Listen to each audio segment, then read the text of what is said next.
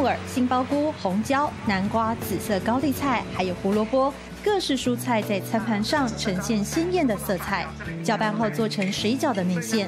很多癌症病人，原来我就给癌症病人设计食物，就设计这个。他化疗的时候要吃这个。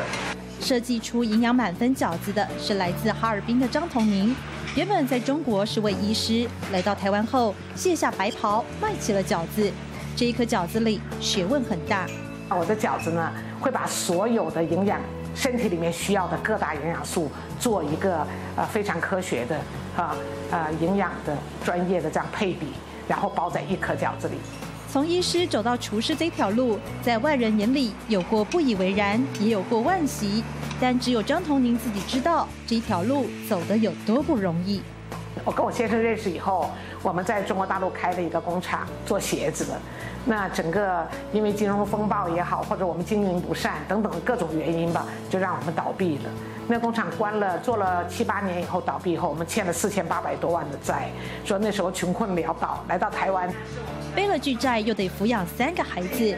40多岁和先生回到台湾，人生一切得从头再起。 我觉得人生哈都不知道在什么时候遇到什么样的困难，每一天呢都应该活出上帝给我们每一个人的价值。他的勇敢也让家乡老母亲放下了心中重担。开始知道的时候，以为说啊，一个医生到台湾去为什么要包饺子？当他看到我们包出饺子和我理念的时候，他看了以后说，包这种饺子还差不多。